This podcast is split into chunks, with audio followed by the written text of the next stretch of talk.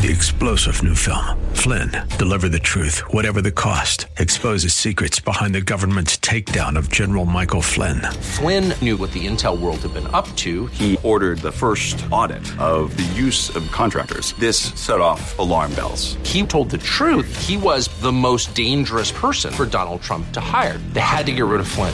Flynn, Deliver the Truth, Whatever the Cost. Available now. Watch it today. Go to SalemNow.com. SalemNow.com. The following program is sponsored by Mission America and may contain views and opinions that do not reflect the views of the advertisers, staff, and owners of this station. Some material may not be suitable for children. Listener discretion is advised. Yeah, I used to be a liberal, too. We're going to have nothing but propaganda in many of our schools. I've seen teachers tell children that they are girls trapped in boys' bodies. Remember, the Bible speaks extensively about a coming lawlessness. For the most part, it was far-left agitators pushing the violence. You know, our founders told us there's only one way to keep a free republic. You have to have a well-educated and moral citizenry. Yep, I used to be a liberal too.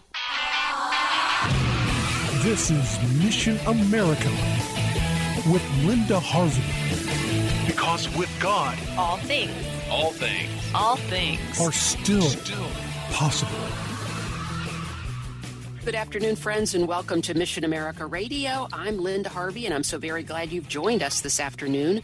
Please visit our website at missionamerica.com for more information about our organization and to read news, articles, and Christian commentary on the culture. And don't forget to read my articles at the American Family Association's blog, The Stand, on LifeSiteNews.com, on WND.com, and elsewhere out on the web. And be sure to check out all our resources for you parents who want to be watchful about the culture's influence on your kids. And you can learn more right on our website at missionamerica.com. Do you get the very strong impression that America is approaching a time of increasing persecution for Christians? And if so, if you have that impression, you are not alone. All the signals are here, but what brought us to this point? Or what kind of persecution will we see rolling out, and are we ready?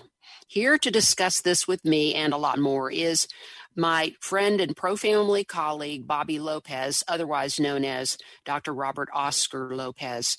Bobby is a writer and a researcher with degrees from Yale and University of Buffalo in political science, English, and classics. He has taught college students for 20 years. His writing includes academic research and also casual commentary, and he's the author of several books.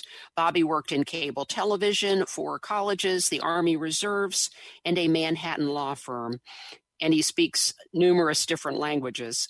He approaches difficult issues from many different professional perspectives and religious viewpoints. He has been a born-again Christian since 2008. Welcome back to Mission America Radio, Bobby. Thank you so much, Linda. It is always a pleasure to talk to you. Do you think we'll ever be able to do an interview during a time of glorious peace and progress? We have good news to talk about. I don't know, and I'm praying about that all the time. I know that that is heavily on my mind. So, you know, you are familiar, Bobby, with the idea of persecution. You have cut your teeth on it in the last 20 years, and I know that you started in one place and you've come to quite a different place. Can you give us a little snapshot? I mean, there are many, many details. We could spend the whole program, numerous programs on it, but give us a little snapshot and then how we go forward from here. Well, I was a member of the left. I was raised in a very left-wing home. My mom was gay. I was part of the gay lifestyle for a long time. I got into it because of abuse. It took me a very long time to understand what had happened to me when I was younger and to put that together. But I began my career as an academic, as someone who was on the liberal left wing, and I was doing a lot of research in 18th and 19th century American literary history. So I studied a lot about slavery and African American experience, and I realized as I was studying all of that, that the original abolitionists had based their strongest objections against slavery on Matthew 19 in the Christian Bible. They based it on the passage where Jesus Christ talked about marriage. And I remember being shocked when I saw that, because we always hear that the problem with racial history and the problem with slavery was that it was prejudice, that it was racist, or that it was full of hate, or things like that. But actually, when you look at what the people saw as the problem with slavery, they saw it as a disruption of God's natural order, because it separated men from their country, it separated men from women, and it separated children from their parents. And so that really inspired me to revisit the whole question of gay adoption and of all of the things that the LGBT movement was pushing. And once I vocalized that, it didn't matter that I had done all of this work in multiracial history. That didn't matter. I was completely anathema to everything. And so I saw all of this persecution very early on, 2009, 2010, when I was being brought up on fake charges by the Title IX office at the college. I had a lesbian dean who was part of the Clinton Global Initiative. Kamala Harris was the Attorney General for California at that time. The associate dean where I was working was a woman who had given birth to one of Jesse Jackson's children. So I was right there in the middle of the maelstrom, and I saw the dangers coming really early on, that this left was not your grandparents' liberal movement. Yes. This was not the left wing that believed that I may not agree with what you say, but I'll defend to the death your right to say it. This is a completely different movement. I mean, this is a movement that does not believe in free speech. They actually are extremely hostile to the notion that people can say whatever they want. They're fixated on their erroneous belief that words have magic power to hurt people or to change reality. And so they're Maoist, perhaps, in terms of they believe that if they can control what you say, they're going to be able to change reality and do away with things that they don't like. And so they're an incredibly repressive and censorious movement. And I saw that. And what I just want to say in conclusion, in terms of these thoughts, is that I am very much relieved right now. I know this sounds crazy, but I am in such a good mood now that the left has played their hand, and there's at least 75 million people out there in America who are finally seeing what I've been saying for so long. And you've been saying too. I mean, people just didn't believe us when we said that this is a totalitarian movement. But now I think people are seeing it, and I think that's a good thing, because at least people know it's there, and they can't fight it if they don't know it's there. Yeah, that is interesting. You're making me feel much more hopeful when you say that, and I hope other people do too, because one of the problems we had, and you said 75 million, so you're assuming the voters who voted on the Republican conservative-ish side, but many of them still didn't quite get it. But the other side as well, I mean, I don't know.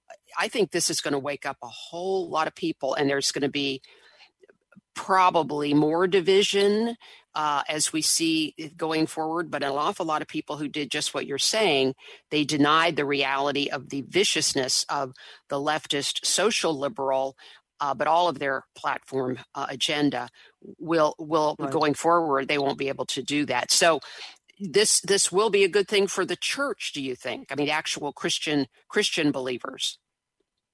I think so, because we have been deceived. In all of the denominations, I cannot name a major denomination that has not been deceived by the leadership. The church was perhaps the biggest failure on the right wing. They did not protect the church from the invasion of this left-wing money and left-wing scholars who were bankrolled by progressive groups, and with the specific purpose of trying to adapt people to a fake theology, so that they could accept this. Now, of course, you know that this happened with the mainline groups in the 1970s, but I watched while the Catholics and the Baptists were completely infiltrated and everything was upside down. I got fired from a Southern Baptist seminary Yes. Because they did not like the fact that I was criticizing and talking about sexual abuse in the gay community. I mean, in the middle of all of the scandals that they've dealt with sex abuse in the church, they still, in 2019, were trying to repress and censor discussion of it. And when I went and told people about that, there were still so many people on the right wing who didn't want to believe it. They didn't want to think. They still were assuming that the churches were naturally on our side and that they could just say, this is a Christian issue, and they would assume that the leadership of all of these churches was in line with them. And what you're seeing, if you just look at their response to the election fraud allegations, the leadership in the Catholic world and in the Southern Baptist world and basically every major denomination, they contradicted the faithful of their own denominations. In the Southern Baptist Convention, overwhelmingly, the members voted for Trump, and overwhelmingly they are upset about the election improprieties, but the leadership insists that there was no election fraud, that this was a fair election, and that the true danger is Christian nationalism. That's what they keep on saying. Yes, right. And they keep on repeating that. So I think that the churches were a massive failure. Do I think it's good for the churches? Yes, absolutely, because if you are anesthetized and you're blind to what's going on, then you're much more vulnerable than if you wake up and you see that you've been lied to, and a lot of the people that you thought you could respect and trust don't deserve your respect and trust. These are people who were scheming and trying to make a fast buck off the church, and they were basically, instead of trying to tend to their flock, they were selling their flock to the political groups that just wanted their votes. Right, right. The betrayal of the pastors and leadership is pretty overwhelming when you see how they have just continued on as if with complacency, as if nothing will ever change, not understanding that we are in the middle of a very, very dangerous situation, and people need to have been prepared. And I think you're going to see all kinds of schisms now, but I think ultimately it will wake a lot of people up, and people will be on fire for the Lord actually, and the comfortable leadership will have to be less comfortable, and that will be a good thing. Right, I think so.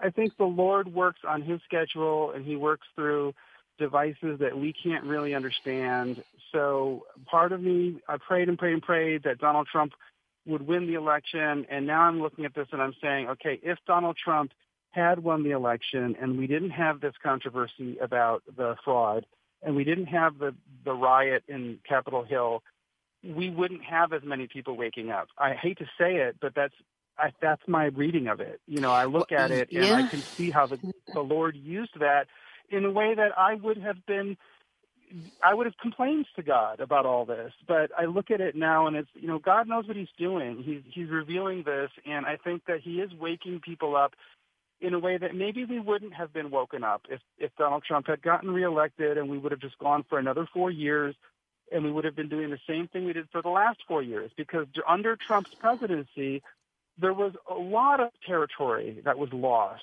in the churches because people were comfortable. They had someone in Washington who was defending them, so they didn't pay attention to what the leaders and the pastors of their denominations were doing. I mean, the LGBT compromises were horrendous over the last 4 years. We lost a lot of ground. And I think the pastorate right now is an extension of the professoriate, because the pastors go to seminary, and seminaries are colleges. And so everything that we complain about the academy, you can just wipe out academy and put in church. It's the same thing. You're facing the same dilemma.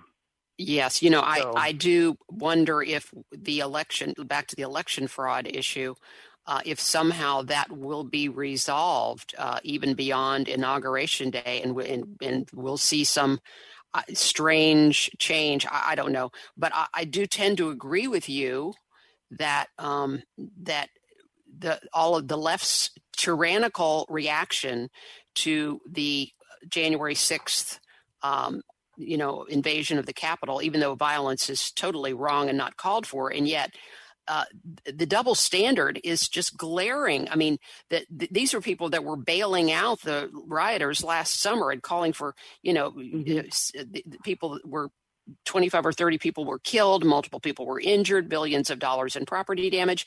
And they act as though, we have, not we, but a few people that decided to take things into their own hands, a few cowboys last week, that's like a nuclear bomb. It's just so disproportionate, and now people are being deplatformed. I wonder how long conservative and Christian radio stations will be around.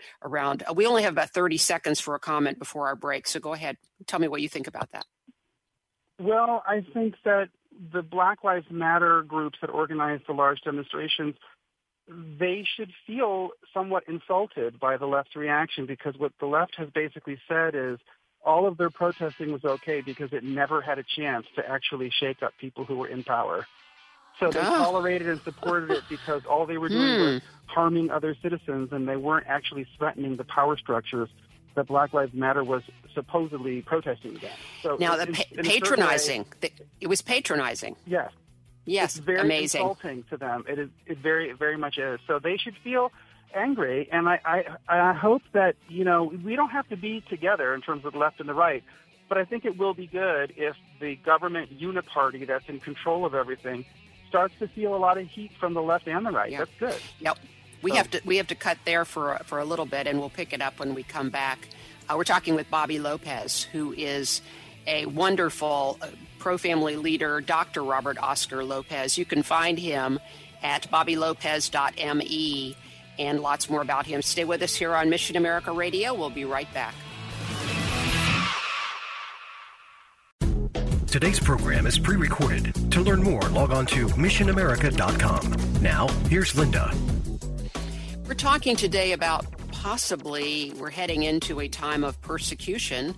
It sure seems that way. There's the cancel culture is in full cancel mode. And we're talking today with somebody who's experienced some persecution and sees this as what we could have all expected. Dr. Robert Oscar Lopez, Bobby Lopez, is a preeminent scholar. Bobby, how many languages do you speak? I mean, come on, tell me again. I always am so impressed with this. But 8, although German is a little bit shaky. I would never want to be put on the spot in German, but there's 7 that I do well, and then there's German. So. I will not be speaking to you then in German today, okay? Okay, thank you. Thank you. That's fine. I'll refrain from all my German idioms. Okay, but we're talking with you because you went through this in your professional life when you were out in California, when from a Baptist seminary. And you write beautifully. You got 2 books. Tell us about your books quickly and mention them so we can go to people can go to your website and get more information.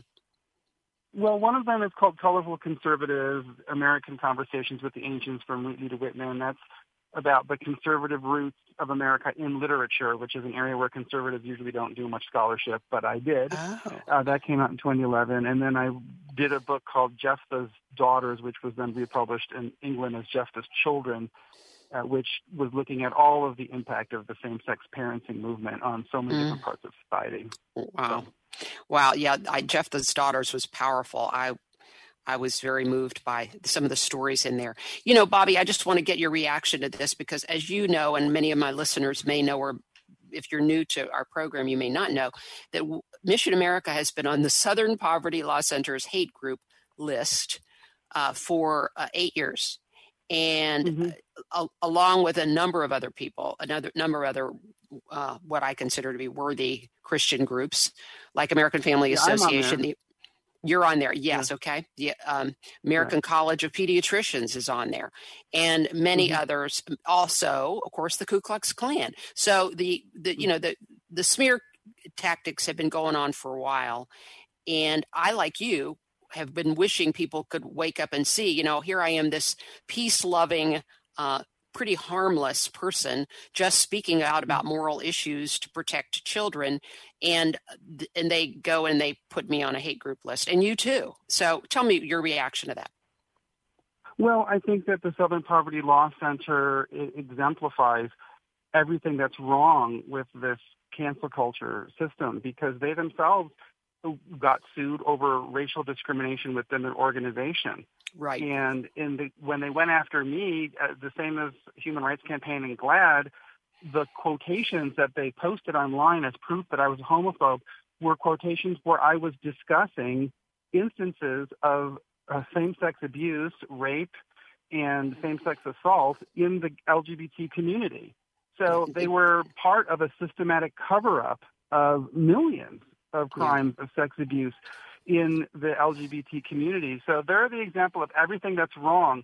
A lot of times when people are trying to use intersectionality to cancel people or to hound people out of public life, it's often because the people that they are hounding are whistleblowers who have information that will harm them. So it's kind of, you cover up your racism by accusing people of being homophobic.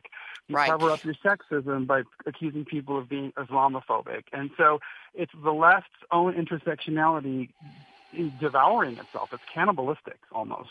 Well, and you as a person of color, and you've experienced some of this and have a lot of perspective on this. Tell us about the linkages between the LGBTQ aggressive movement and the critical race theory. I mean, can you do that in a couple minutes? But let's try. Yeah, well, basically there is no link between racial history and the history of people who engage in non-heterosexual activity. You cannot compare them. The histories are a mismatch. So the laws that were based on the erroneous notion that these are similar histories are all bad. And so we have the Equality Act, for instance, which is literally trying to take the Civil Rights Act that was passed in the 60s that protected public accommodations for African Americans. And they're trying to extend that now to protect LGBT people. But in order to do it, they're redefining what public accommodations are. So, you know, back in 1964, when they passed the Civil Rights Act, the idea here was that a black person can't be denied the ability to stay in a hotel or to eat in a restaurant because they're black. That's a public accommodation. Even if you are the owner of that business, we as a society say, look, there's a long history of racial abuse, and if you are making private decisions to discriminate, we have a stake in that, so we're going to say you can't do that, right? Well, they're trying to do that with LGBT, but they're redefining what discrimination is. So it's not just denial of services, it's saying things that offend them. It's disagreeing with falsehoods that they propagate. It's being a whistleblower and exposing true crimes that are tied to that community. Right? All of those things are counting as discrimination.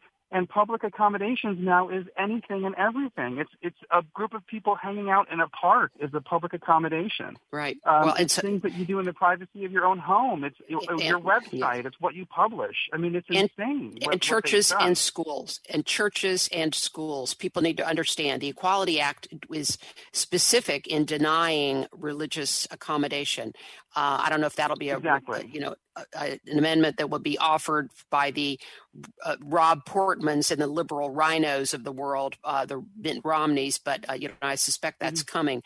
But what will happen is it will force also everything you said is absolutely going to happen. It's absolutely where it is and the problems. They also imply in the Equality Act that people are born this way. If you say you are born this way. And it will be then, of course, assumed that the 9-year-old sexually confused or gender confused child is, quote unquote, inevitably homosexual or gender, the opposite sex. Isn't that true? Right. 30 seconds. We've got to go soon. Okay. Yeah. They undermine their own goals, because it is sexual harassment for a 7-year-old to be forced to have to listen to an adult that is not their parents talking to them about sex and implying to them that they may be identifying in ways about sex that they don't even understand at 7. That's sexual harassment. It's grooming. It's a kind of sexual abuse, but yet it's becoming not only legal but mandated.